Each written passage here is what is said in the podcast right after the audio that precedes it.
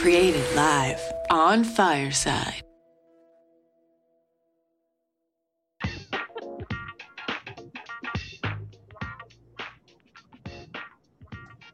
Welcome to Office Hours with Dr. DeVoe. This is the next evolution of professional development in higher education. Every week, it is my honor to bring to you higher education thought leaders, topics of note, current trends, and new information to ponder. Shows are replayed on Apple Podcasts, Spotify Podcasts, iHeartRadio Podcasts, and right here on Fireside. You can subscribe, rate, and share on your favorite podcast app. Um, today, we are starting a three-part series, series, excuse me, with Beyond Transfer. Uh, the Beyond Transfer Policy Board (PAB) was issued has issued a series of white papers referred to as the quote "No Easy Answer" series. The PAB is a group of 12 experts, uh, practitioners who are laser focused on equity and understanding how complex transfer and credit mobility are. The series highlights several challenges to the transfer process and digs deep into the layers of questionable business practices that have become standards in higher education. This three part series will bring together members of the PAB who are writers and contributors to the white papers and will unpack their findings and recommendations. In this first show, we are going to start by looking at the flaws of transfer enrollment strategy. The standard practice of transfer enrollment has structural issues that are hampering uh, completion rates of students who are seeking to benefit from attaining a bachelor's degree from how destination campuses view transfer credits to the financial business modeling, the overall business and process of transfer student recruitment, as well as the enrollment uh, practices that need to be fixed. Uh, for this episode, we are joined by Lexa, Lexa Logue, Shanna Smith, Jaggars, and Marty Alvarado. I'm going to ask everybody to introduce themselves. I'm going to I'm going to point to you. I'm going to point to you. I'm going to use your name and I'm going to say, hey, and I'm going to ask you to just, you've got very impressive bios. So when we do the replay and when I uh, put this out uh, on the Apple Podcast, et cetera, on the show notes, it will have all the information on your bios um, in, in uh, black and white, crystal clear, and, you know, panorama. Okay, but for right now, I want you to tell the audience why this issue of transfer student uh, attainment uh, is so important to you. So I'm going to start with Lexa, then I'm going to go to Shanna, and then I'm going to go to Marty. Lexa, tell us where you're at and why this is so important to you. Oop, you got to take yourself off mute. it's okay. Help?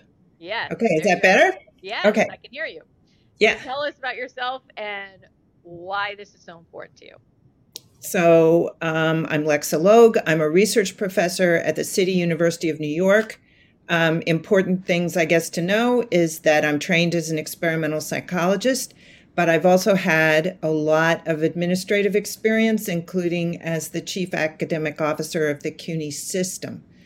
And why this is important to me is because as an administrator, I became extremely aware of uh, at CUNY. CUNY has 20 undergraduate colleges, enormous amount of transfer. Um, the community college students have had a lot of difficulty transferring to the colleges that give bachelor's degrees, and uh, students are disadvantaged as a result.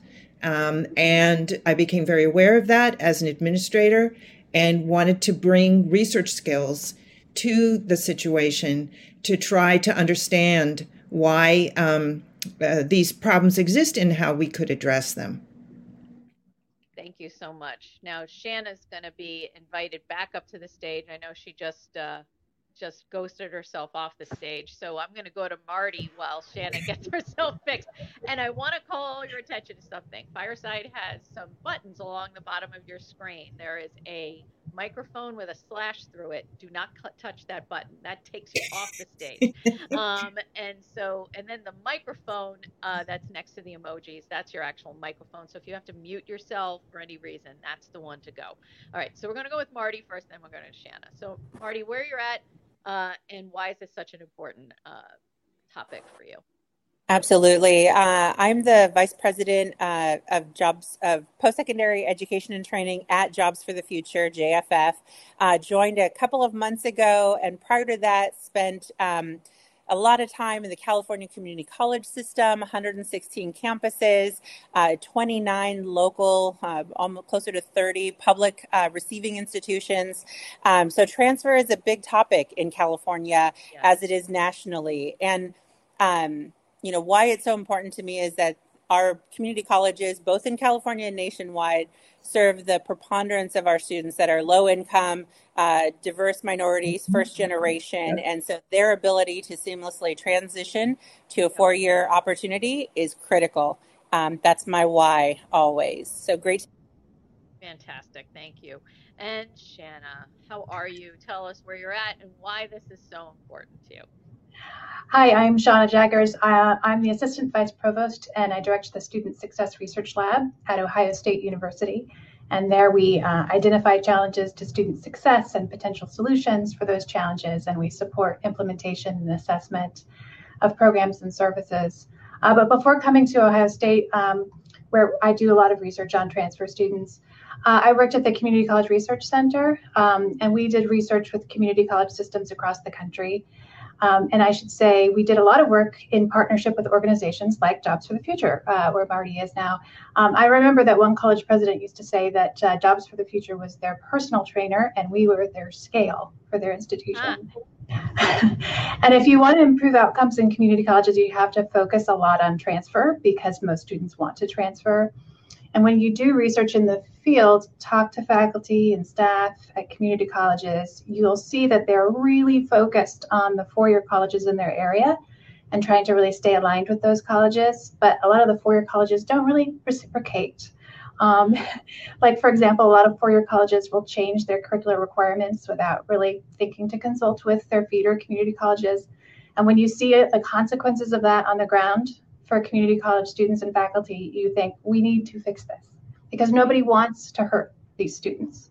Right. There's this right. mixed up tangle that we need to untangle to change things, and so that's what that's what we're trying to do with this. And that gets to the the main uh, subheading of your white paper as a no easy answers and you know there's I, i'm i am absolutely um, overwhelmed by the you know what I'm going to call the uh, the your your lineage between the three of you in terms of your backgrounds with uh, this population of students. And what we know is that uh, being that there is no easy answer, um, and all three of you are so connected to this, as you were kind of working alongside one another for the writing of these of these papers um, and there is going to be a link to the papers in the recap. So you can get a link to this. You're going to be able to all the resources uh, and all of that.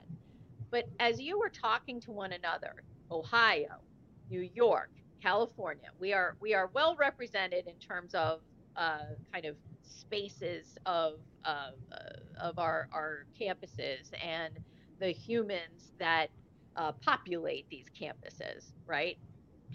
When you were talking to folks, did you feel like there's an understanding behind this series that that people may may be able to resonate in a different way? The reason I bring this up, and I want you to all think about this, is that you know, in my 30 years in higher ed, the idea of partnership with uh, a community college. So when I was at Mount Ida College, we were looking at doing uh, articulation agreements with some of the local campuses here in Massachusetts.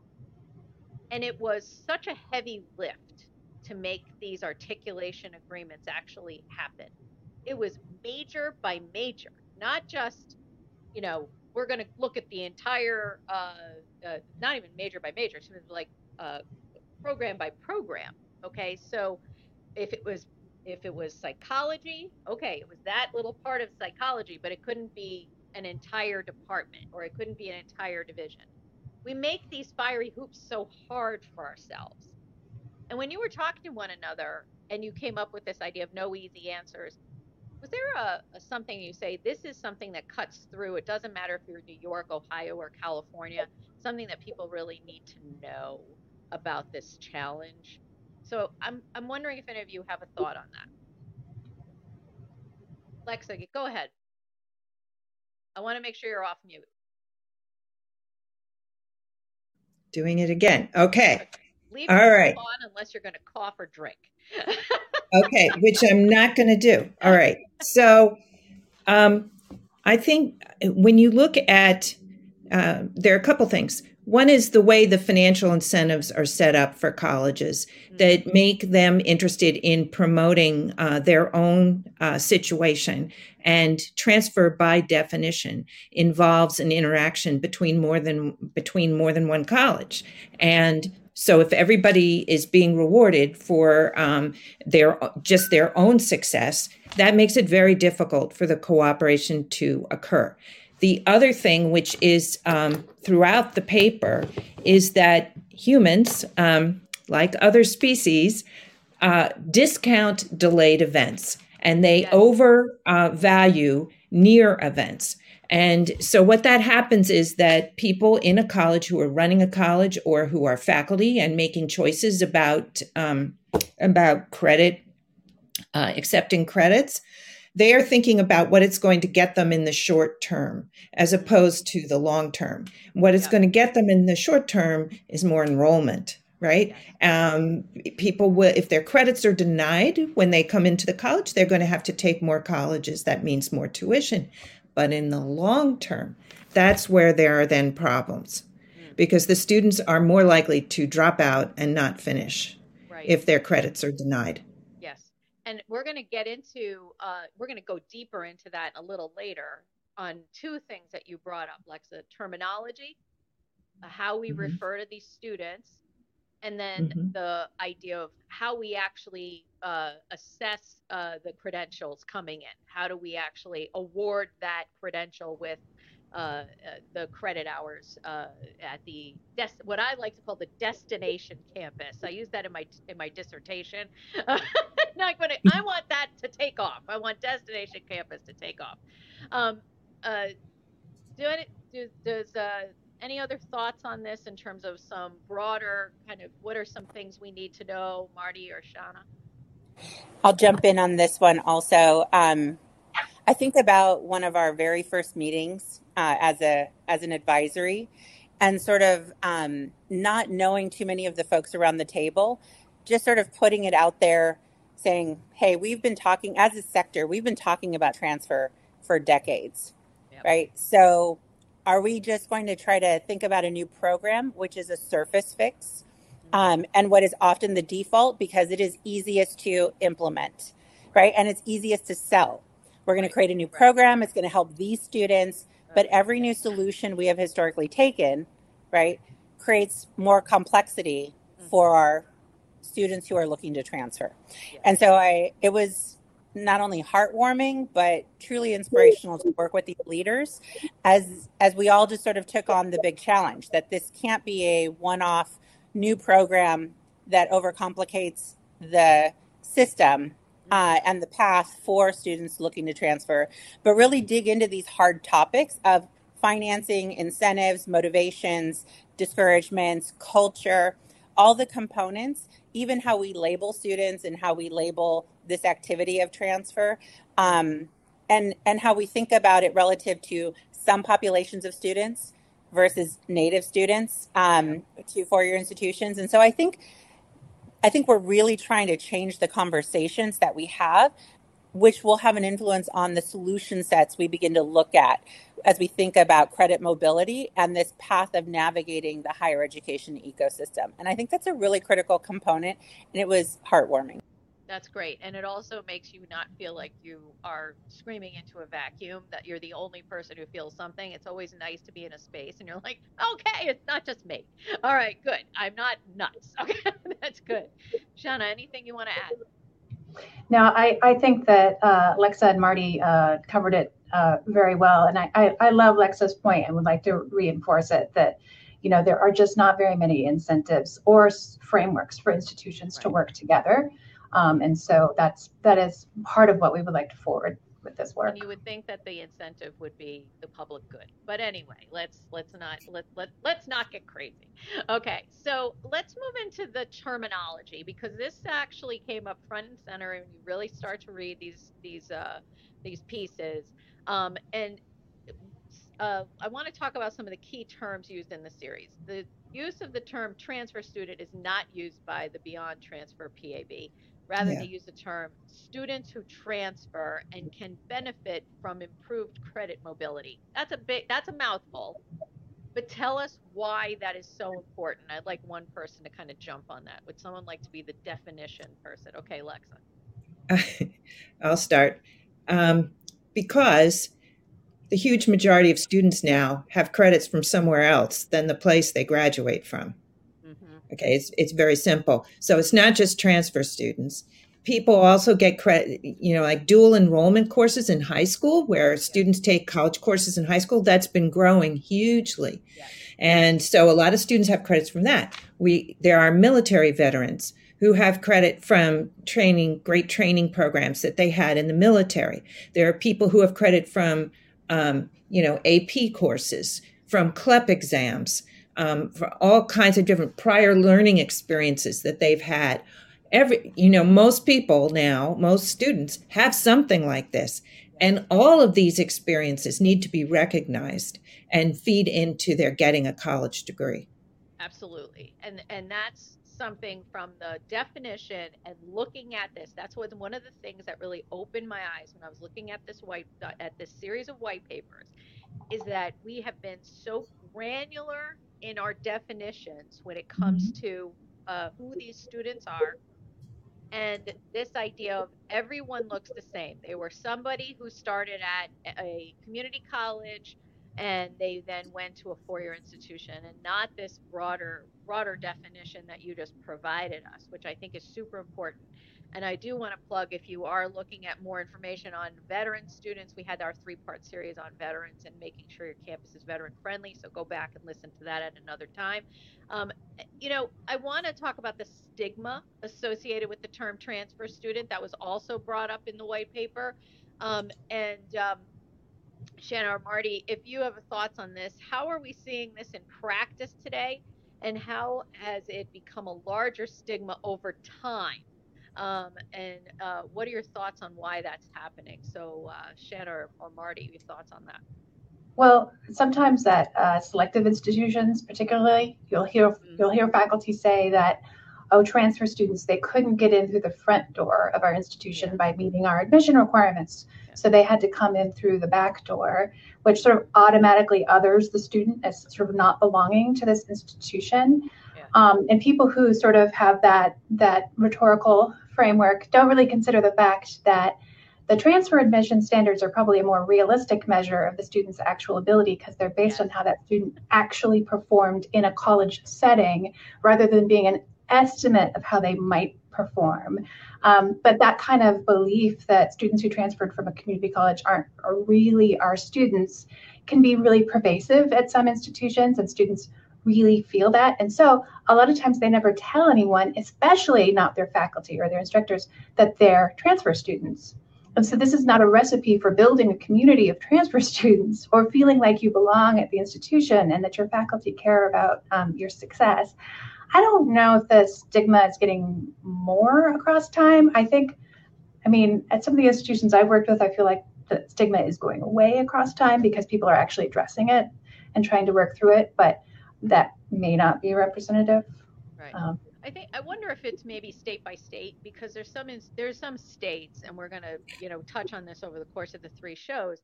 There's some states that actually have a uh, pretty comprehensive start at a community college and move your way through to a four year to the to the you know the, the flagship kind of process. We had a person on in our first uh, our first season who works out of Kentucky, and her whole job is being that point of contact for students coming in uh, who have other um, credentials and are able to make this this a very seamless experience. And one of the things she was talking about is they moved away from your traditional transfer orientation because they found that students didn't attend transfer orientation um, and get out of it what they really wanted them to. They found that this almost concierge approach was better.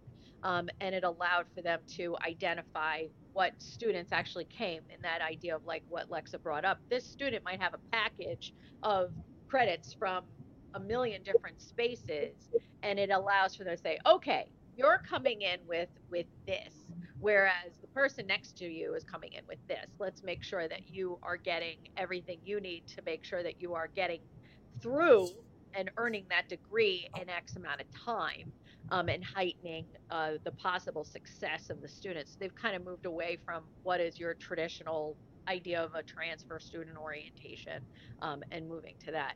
So I, I'm, I wonder if it might be, and, and I think one of our later shows, we're going to really be talking about uh, free community college in some of these states and how that might have uh, changed uh, some of the makeup of uh, how how students come in with credits and earn credits and, and how that looks. Um, I want to talk about the business of transfers next. Um, but I want to quote from the white paper because I don't want to mess this up. It says you it says in the white paper, while not widely discussed, institutions can sustain long-term financial harm and instability by rejecting transfer credits and impeding credential completion. Focused on short term financial rewards, institutional actors target maximization of immediate tuition revenue. That mindset leads actors to not uh, to not apply the maximum credits to the degree completion, creating short-term gains in the form of students retaking courses and paying tuition to the institution. Lexa, this reminds me of what your earlier comments were, and I want to kick it over to you. I want to discuss this short term mindset and why it is such a bad thing for business, for the institution, and for the students. Uh, talk to us about how the prioritization of immediate tuition revenue uh, leads to decision making that, as you say in the paper, denies degree applicable credit and harms students. So I'm going to kick it over to you. Well, you you've kind of said it, Laura. but I so, want you to give, give, me. I want to see the yeah. the dirty bottom under okay. Well. You're no, well, it's just that you know students come in, they get their transcripts evaluated, their credits are turned down they're either made into elective credits or not they don't get the credits at all as a result they have to retake certain courses um, or uh, you know and then and then that causes all kinds of other problems because it may mean you know that their financial aid is going to run out before they finish their bachelor's degree yeah. which is a real problem um, because uh, financial aid is usually limited to taking a certain total number of credits and so if you have to take extra because your credits were denied, you're not going to finish. Plus, you just get discouraged, incredibly discouraged. Um, transfer students have uh, a hard problem already in that they usually are not, or often, not allowed to register until way after the other students at their stage um, in uh, in college have been allowed to register, which means that a lot of the courses are filled. They don't get the professors they want. So this is also a problem um, and and they don't know, you know, are my credits going to count or not? So there are all kinds of problems involved with this denial of credits. Yes, yes. Uh, and then in the long term, if they drop out, well, there, where's the tuition from them? Right, right, and and it and it hurts the student financially because then it, it starts what I like to call they're chasing the dragon's tail. They're trying to pay off the debt. They're trying to get this, and they can't they just can't get out of their own way. And so when people say, "Well, why haven't you finished?" It's like, "Well, I have this bill to pay. I can't this. I've run yeah. out of financial aid. I don't know where else to go." Okay. Yeah, and what a lot of people, oh, I'm just going to add this one thing that don't know is a lot of the debt that never gets paid back is due to students who don't, don't finish. finish. Yeah. And so if we can help students finish, we will get rid of a lot of that debt. Absolutely. A- amen. Uh, Shanna, go ahead. Yeah, the, the other long term consequence of uh, being an institution that doesn't really accept credits uh, seamlessly is that students uh, at your feeder institutions start to notice that. They hear that from other students who've transferred, they start hearing it from advisors, transfer advisors, and they think, oh well, I'm not I'm not going to go there. I'll go someplace else that will take my credits more easily. So they stop looking at your institution as an option. And that's not great in states that are facing a decrease in their number of high school graduates. They need to be a lot more attentive to the population that is out there and wants to go to their to their uh, institution. Absolutely, that gets to this idea of that of the of how the credits are evaluated, um, and we've done an entire series, as I mentioned earlier, about veteran-friendly campuses. Um, and we spoke about the relevance of credit applicability in that in that series and how uh, specifically how veterans get uh, frustrated um, or even mentally defeated um, when they're trying to find their way into uh, an institution and they're told that doesn't count.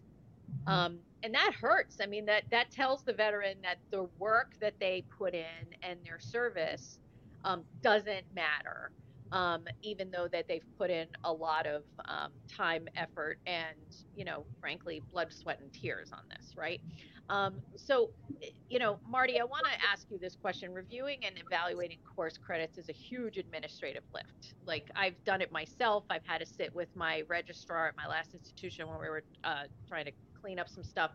Uh, what did your research turn up about how the application of credits actually hurts the institution. And Shanna brought some of this up, but like talks about like besides that idea of that your institution is now known as not a, a transfer friendly place to go. What are some other aspects of this that institutions need to start to pay attention to um, in terms of uh, how it affects them and then how does it actually affect the students? Uh, does it go um, beyond uh, their feeling of belonging? Does it go beyond their feeling of I can finish? Anything else that is notable from what you found?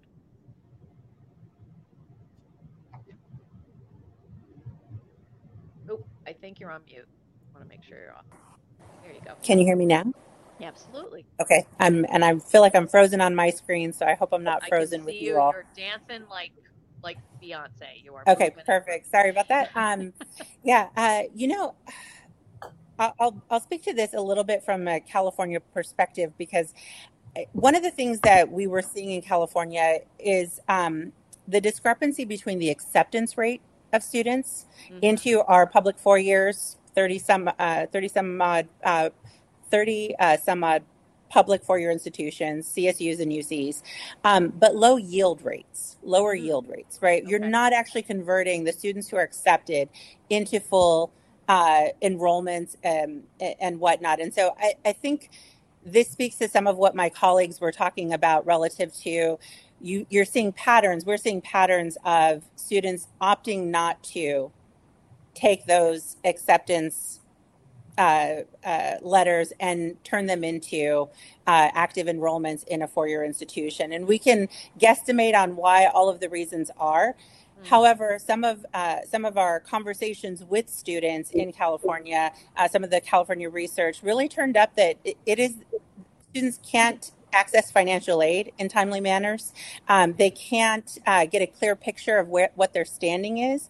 And because of all the programming that has been layered in to support transfer, um, it's not always clear which vehicle they're being accepted uh, through uh, and what will count and what will not count. Right. And the equivalency process, because it is so one to one to one to one and across every institution, at least again in California specific, um, my course over here may have um, may have been accepted from the community college to this particular four year, but not that particular four year. And now I have to wait, and now I have to reapply in some instances when it doesn't get processed in time. And I think this also speaks to this bigger challenge of um, what you pointed out, which is that it is a manual process in many instances. There's no automation. Um, there's no sort of assumed um, you know you you've gone to a, a well, let me say it this way. You've gone to a community college, which is a college. It is an institution of higher education. Accredited, and, right. right? Um, yeah. And yet there's still this culture of it may be less than. And so we need to take a look at it at the four year and judge it. Um, and we call it looking under the hood here in California. So um, there there are so many challenges i think to your question though why should four-year institutions care I mean, with it declining enrollment and the continued um, growing mistrust in higher education, I think those are aspects that we really need to take into consideration as a higher ed industry um, to really think about, you know, how are we being student centered and facilitating this concierge style because the for profits are definitely doing that. Yeah. We have to stop acting like we're a secret society. Like, I mean, I'm serious. Like, this is beyond this, this is beyond the pale when it comes to things like does this credit count? Does this course count? How, what is the actual cost of doing business? What is tuition valued at? Like, we need to stop making this into more than it needs to be. Uh, if I can, oh, go ahead. If I can add one one more thought on this, because we also see a different approach with the K twelve incoming graduating population yeah. relative to community colleges. So when higher ed wants to do it, they are able to, right? right? But it, it's also a value statement, right? There's a value in or a belief around graduating high school students versus community college or military or prior, prior learning or whatever those other credits are. And I think that's a piece we also have to rest. Right. The AP credits are very good. The AP credit, look how many AP credits do you have? and you know i i have a sophomore in high school. She's going to be taking ap courses next year. And you know she's I, I, keep saying to her i'm like kiddo it's great. I, I that's wonderful. But to lex's point earlier um, no i think shanna said it earlier i apologize that what you actually earn in college is going to be different and this actually, in some ways, I'd rather you take that introductory level course in the college environment because you're going to actually get it in a different way. It's going to be served to you in a different way than they do in a high school place. But I'm the wacky parent. Okay, Lexa had something. yeah, I just I just wanted to add uh, two points about time that the students that we're um, mostly talking about, but not entirely, the community college students who are transferring to the um, to the uh, bachelor's colleges, as Shanna said, they are um, often um, from backgrounds where they're disadvantaged. You know, they they are Pell Grant recipients. They are often first generation college students from underrepresented um, racial and ethnic groups and they have a lot of challenges in terms of going to college. When we don't count their courses, make them repeat courses, make them take longer, what we're doing is giving them longer period of time for them to finish, which means that there are more opportunities for their lives to interfere with their finishing college, for something to happen that's going to make them drop out. And they don't have the resources to deal with that. So we need to get them through with quality, but as efficiently as possible. The other thing I'd like to point out, which people don't often talk about, is that when we're saying that institutions are having short term, um, responding to short term incentives, it doesn't help that there's a lot of turnover often in the administration of these colleges. And in fact, the data show that the length of time that people are spending in presidencies has been going significantly down which um, and there aren't data on the you know other administrators but i'm guessing if the presidencies are going down the others are going down too.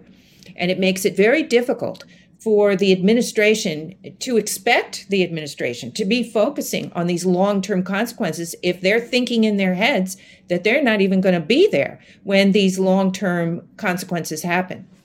Absolutely. That is i love what you just said because i think that this gets a, this is a almost an add-on to what was said earlier um, and is in the paper about this short-term thinking and i think it all packages up so so incredibly well.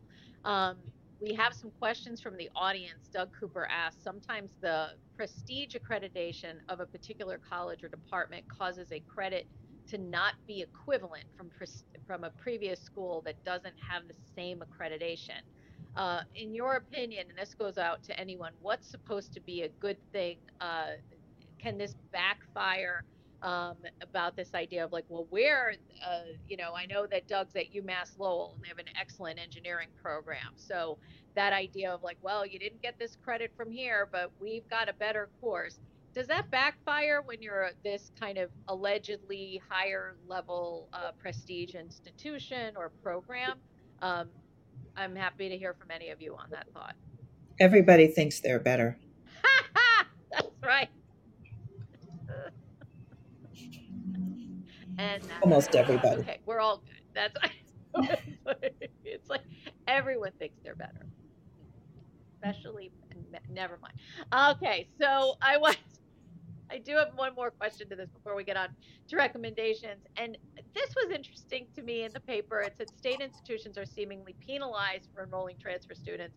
Um, I, I want to talk to Shanna about this. Is that talk to us about how this is being demonstrated? Um, are you seeing this in states where it's free community college as a state policy, or is it something else? What, what, how is this happening and why? Well, it's not so much that colleges are, are penalized necessarily for uh, for for for taking more transfer students. It's just that they're not really incentivized to do it. So this goes back to what was said earlier. Yeah. Yeah, if, so if states have funding formulas that include retention or graduation, they're usually focused exclusively on retention and graduation of first-time students, so they don't really have anything to say about uh, students who transfer. And colleges sometimes assume that transfers or students who transfer are going to be more expensive because they're going to enroll in upper division courses, which tend to be um, smaller. Um, or they might assume that the transfer students are going to struggle academically, need more academic support. Um, but these are just assumptions that don't really have evidence um, behind them. So, for example, a lot of upper division courses just they don't meet their course cap anyway. So, having transfer students who can help fill those courses is actually a good financial move. Yep. Um, and, and if you look at all the supports that an institution provides for its first year students, so, you know, you think about like built-in orientations, seminars, workshops, advising and academic supports, peer mentors, faculty members, mentors, and social events, and especially institutional aid and institutional scholarships. And so if you look at that level of service and support that we structure into the experience of first-time students, and you ask, are these equally structured into the experience of transfer students? I think you would see that your transfer students get a lot less services and supports yeah. for the same yeah. tuition dollars. Yeah. Um, so, so a lot of these sort of assumptions around the disincentives are um, more assumptions than they are fact, um, or if if in some cases the disincentives do exist, sort of rethinking the processes a little bit could help with that quite a bit. Um, right. So that's something that I think the audience may find interesting if they're not that familiar with it, is how the process of course um, evaluation actually happens. So Marty kind of referred to it earlier, yeah. but in many cases, a student comes up with a transcript and pieces of the transcript go to different parts of the institution. So, like the math courses go to the math department. Someone in the math department looks at each course to decide are we going to accept this course? Different person in English looks at the English courses. Person in physics looks at the physics courses. These people have other jobs, they have other things to do, so it takes forever. And these people are also expensive, you know, because they are doing other high level jobs. And so not only does it take forever from the student perspective, but it's really expensive to the institution. And there there are better ways to do it, and some some colleges have um, have done that, um, which we can talk yep, more about. Absolutely. So let's let's move into the recommendations because I know that even AI was brought up in some of the some of the white paper and I think now people when you say AI there's a certain part of my brain that says yes it's about time we start to use it and then the other side of my brain says oh my god it's going to take over my brain okay um, so it, you have a set a set of recommendations uh, and uh, want to dig into some of them right here uh, shifting the mindset regarding short-term thinking on decisions on credit applicability. So I think that's the first one that that highlights for me. Um, this relates to what Lexa said. It talks about what what even uh, Shanna you were just talking about. You've all talked about this in some way today. Is there something else we need to add to this? Is there something else that we got to move away? I I actually think that one of the biggest problems um, or challenges to that recommendation is there's two people on the senior administration who need to be put in a room and talked to in a stern way, okay, and that is the CFO and your vice president for enrollment services. Because those two humans have a special relationship with one another. and they're the ones who do the magic math together. And that short term reality is something that the CFO knows we need to hit this number and turns to the enrollment services person and says, How do we get to that number? Well, we can tweak this, we can do this, we can play with our strategic enrollment plan in this way. Those are the two people that I think need the most finger wag talking to. Am I wrong, Lexa? Those are important people, but mm-hmm. there are lots of other important people too. Like? so, like the president. If the president has a view that the value of the college is um, expressed by how many and high quality freshmen they take in, mm-hmm. that can be a problem. Right. Right. And and that and and how do you shift that mindset and you actually say instead of just saying in the first at, at that big opening meeting of the school year, when does the president say, and let me tell you how many veterans we've brought in, let me tell you how many students we have that have done XYZ let's look at the whole class, not just the ones coming out of the high schools. Marty. Yeah, if I can jump in on this also, because it, it also makes me think about comments that surfaced earlier around the tenure of administrators. Um, and so, given the shorter and shorter tenure of administrators um, and the um, different challenges that they are facing in our current higher ed culture, I really think there is a critical role that faculty have to play, given that they are often there through everyone's tenure um, yes. and create a through line. They also are the ones who are are typically advocating for the gatekeeping, if you will, and I say that lovingly, right? Um, because it, it isn't about or it, it is about how do we evolve our mindset for this concept of rigor yes the, the student has passed a college level course, right? So it's not a question of are they able to do the coursework at a college level. It may be about my belief about the quality of that course, and then how do how do I have to wrestle with that as a faculty member because that is my bias, that is not truth. Mm-hmm. And so mm-hmm. there isn't there is an aspect here where we have to really evolve from this sort of gatekeeping preventing someone from getting something they don't deserve or haven't earned mm-hmm. to really facilitating the potential. So if there is a gap, how am I going to augment that gap? Sort of to the point that Shanna made, these transfer students are not getting all of the resources that first time freshman native students get. So, what are we giving them, and how do we lean into those spaces um, rather than try to prevent people from from getting in? And I heard a great um, colleague once say, um, you know, when in doubt, default to the student, default to what's best to, for the students that actually facilitates them getting. It's a strengths approach, and, and we have to do more of that. Lexa. So, one suggestion is that the way the whole system works now is that a course doesn't transfer unless the faculty member says it should. Mm-hmm. Why not, in as many cases as possible, the course does transfer unless a faculty member can show data that it shouldn't. Yeah, and I, I, the, the, role of the faculty member is is super important because if uh, the president or the CFO or the enrollment manager um, says, "Hey, we should change the way that we are doing transcript evaluation. We should do what Lexa is saying." Um, that will allow us to get more students, um, transfer students enrolled. Um, faculty, absent any other sort of kind of table setting and persuasive campaign at many institutions would revolt. They would they would say you are compromising our academic quality. This is absolutely unacceptable. And so you, you need to be using other strategies to sort of help faculty understand the value of transfer students and not just their fiscal value, because that argument does not work with many faculty. It's the other values that faculty care about. Mm-hmm. And um, so, like, one of those values is academic excellence and academic rigor. And so, one way that you can help faculty members sort of connect to and, and see that value in their students uh, who transferred is to have more connections with their counterpart faculty at community colleges in your area. And so that could be social events like book clubs, it could be academic events, it could be here in Ohio, we have a lot of cross institutional partnerships mm-hmm. yep. where we work on like course learning outcomes together collaboratively in, across institutions.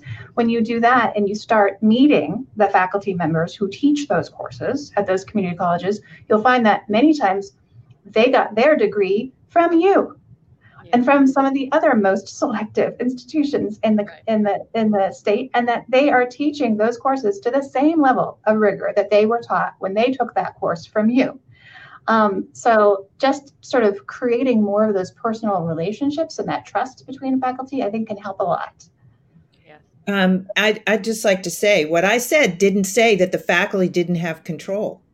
Right. Right? No, it, it still has them having control. And the other thing is, um, there's no question that getting faculty together and and having the kind of events and the experience with each other is going to help but that's an extremely time consuming strategy that will take a long time to do. And what i'm always thinking about is the thousands and thousands of transfer students who are being hurt every year mm. and how it's time to help them. Um, I, i'd like to could i throw out a completely different sort yeah. of idea yeah. uh, of a solution, which um, I think also helps to get at um, uh, getting people to recognize long term effects and also to use the market in ways that will help this whole thing, which is you know how Shanna described how how it works with evaluation, credit evaluation. A student comes in, things get ferried here, things get ferried there and who knows what happens to those credits? The student knows, but does the student the students at the institution the student came from do they know what happened? Often they don't know what happened. You know there some information will get out. But you remember how um, was talking about the reputation being so important. Well let's amplify the reputation. Let's get the information to everybody. So for example we have developed a tool at CUNY that's an online website that shows how anybody with no login, how any course at CUNY will transfer to any other CUNY college. And everybody can see it. And everybody knows. Yeah. And also now it shows um, the degree requirements the course will satisfy at the new institution. Right. And so this way, we what we hope is it's going to do exactly what Shanna said. It's going to, and it is, having students go where their credits are going to be accepted. And in this time of enrollment concerns, right. that puts pressure on the institutions to grant more credit. To to that point, I have seen several institutions now. Um, University of Massachusetts Amherst, for instance, has a portal. Anyone can see it. If you're thinking of transferring there, you plug in your institution um, because I think what it does is it knows where they're feeding students from. And I mm-hmm. think that does it hit every college in America? Probably not. But it gives you a good idea of who's coming in and from where. Um, and it you just plug in what are you bringing and what does it mean and it gives you a better understanding of what does this actually look like towards your completion and kudos to them you could even take a look at, you click on it, you say, I want to major in biology. You click on it, you see how many credits you've earned towards completion in that. Oh, well, let me see how it looks for, you know, uh, animal sciences. I want to change the major a little bit. Oh, it looks yeah. like I got to take a few more classes. So it allows for people to to not. Yeah, ours does this too. Yeah, which is awesome. Like that to me makes a whole lot of sense. Um, and especially for the community of students right now, we have to lean into the fact that our students are much more tech savvy. They want something that reads more like a DoorDash app than like you have to actually fill out a, a, a paper piece of paper that says, okay, what am I going to look at? Let me look at all these things. That doesn't make any sense to them, and that actually turns them off. And we have to provide that opportunity. Um, I want to make sure that we do touch upon one of the things that's linked in the pro, in the uh, white paper is the transfer boost affordability tool. Um, can someone talk a little bit more about that tool and what does that look like uh, so that our listeners understand what that is?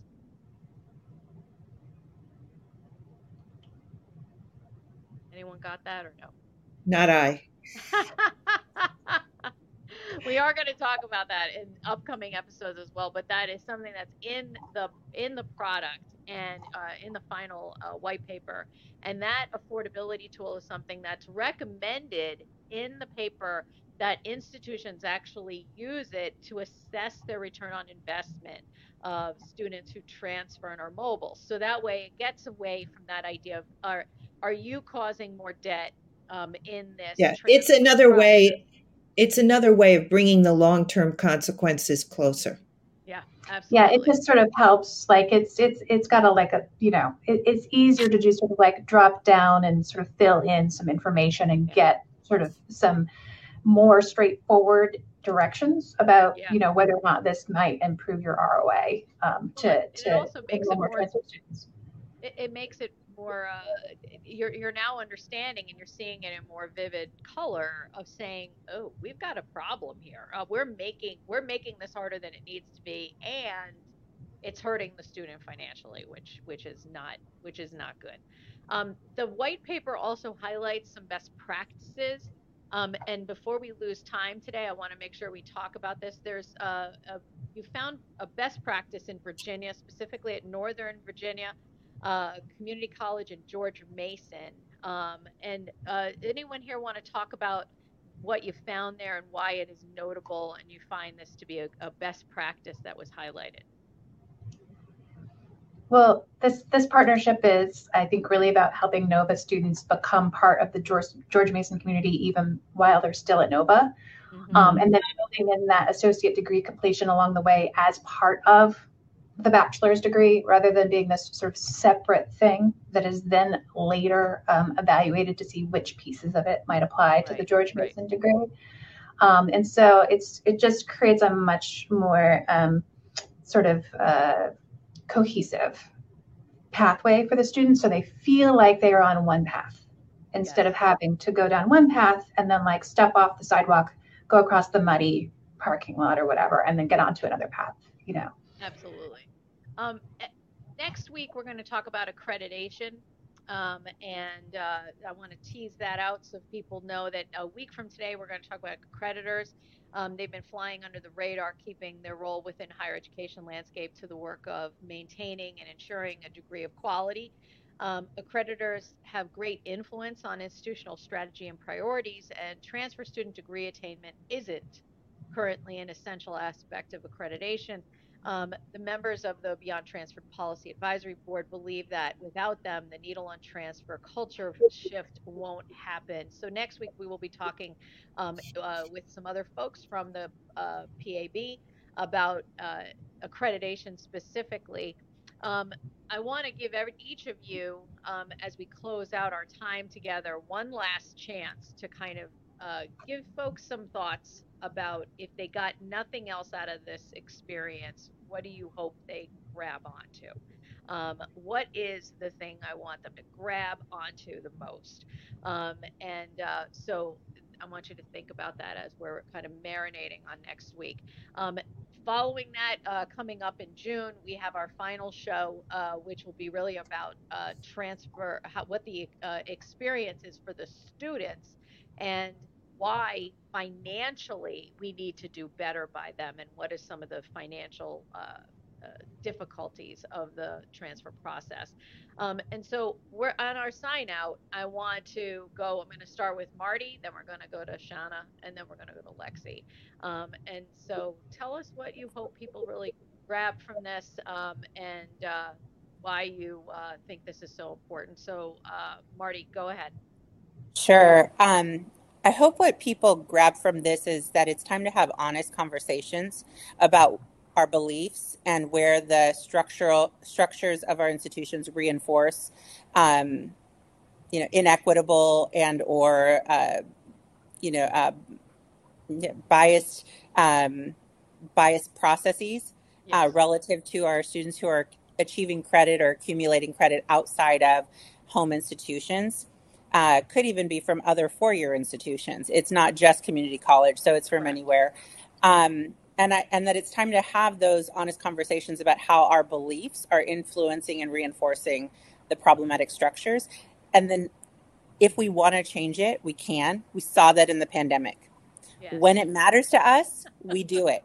yes. And so I, I, I want to encourage us all to rest I, I want to highlight that. We made all kinds of wonderful changes to our uh, transactional work on during the pandemic with offices open different hours to how people actually engage whether it be in person or through some kind of portal. And then all of a sudden we're like oh it's over. We don't need this anymore. And, and i it, it literally makes my head explode. So uh, so there you go. Thank you marty. Shanna uh, yeah i i want to uh, underline what marty said in in that you know many times transfer students are either invisible or people had completely mistaken sort of assumptions or conceptions um, about them and part of changing process and policy is changing those perceptions. Um, so I want to do um, a little bit of log rolling for another report that I have out that you can just Google it. It's called Engaging Faculty Values to Develop Supportive Transfer Cultures. Um, and it gives you some, some specific tools that if you're a transfer champion on your campus and you want to get more people on your campus sort of on board with the transfer mission, um, we give some really specific tools and ideas about how to start to shift that culture mm-hmm. um, on your mm-hmm. campus. Fantastic. Culture shifts important, and you can log roll all you want. That's it's very important. All right, Lexa. Uh, well, I hope that what people get out of this is that transfer is and credit mobility is incredibly common and that people are having enormous difficulties with it. And what happens as a result is that we um, waste the people's time, the students' time, and we waste their money, but we're also wasting time and money of our society. We're doing great damage to our society with this. And so we need to fix it. Yes, absolutely. I will say this my big takeaways from today are as follows. Number one, stop trying to get the sugar rush. You need to actually have transformational change that is long term, brings students in, has a worldview that says we are going into a deep dive in terms of the number of students who are traditional and eligible to come to college and university. We need to do business better. Let's look at let's look at long term. This is a marathon not a sprint is what i'm saying. Number two start to celebrate every type of student enrolling in the fall. We mm-hmm. are not just going to be saying the we have pulled students from these high schools in these states. We need to celebrate our veterans. We need to celebrate our students who started in community college. We need to find our students who have are here for degree completion. We need to highlight the fact that our community is made up of more than one type of individual. And the last thing is check yourself. Check yourself. Look at your processes. Make sure that you are not creating things going to what Marty said is this idea of are we do we have hoops to jump through? Do we have fiery hoops to jump through? Okay, it's oh, hoops are one thing fiery hoops are a completely different thing and that's not great for your students. So I want to thank all three of you. This has been lovely. I hope you've had a nice day. It is my birthday, so I want Happy to birthday. Happy birthday. Yes. Thank you, Laura. Thank you all, and this has been fantastic. Um, Office Hours with Dr. DeVoe is a live audio broadcast aired and recorded weekly through the Fireside platform. I am your host, Dr. Laura DeVoe. And I thank you for listening. Be sure to subscribe to my newsletter, What's Up in the Academy. It is the number one higher education newsletter on the Substack platform. And follow me here on Fireside, Post News, LinkedIn. There are all sorts of ways to engage with me in the uh, show notes, and you will have all the bios for our wonderful guests. Now, get on out there and learn something, everybody. Have a great day. Bye. Oh, we're gone.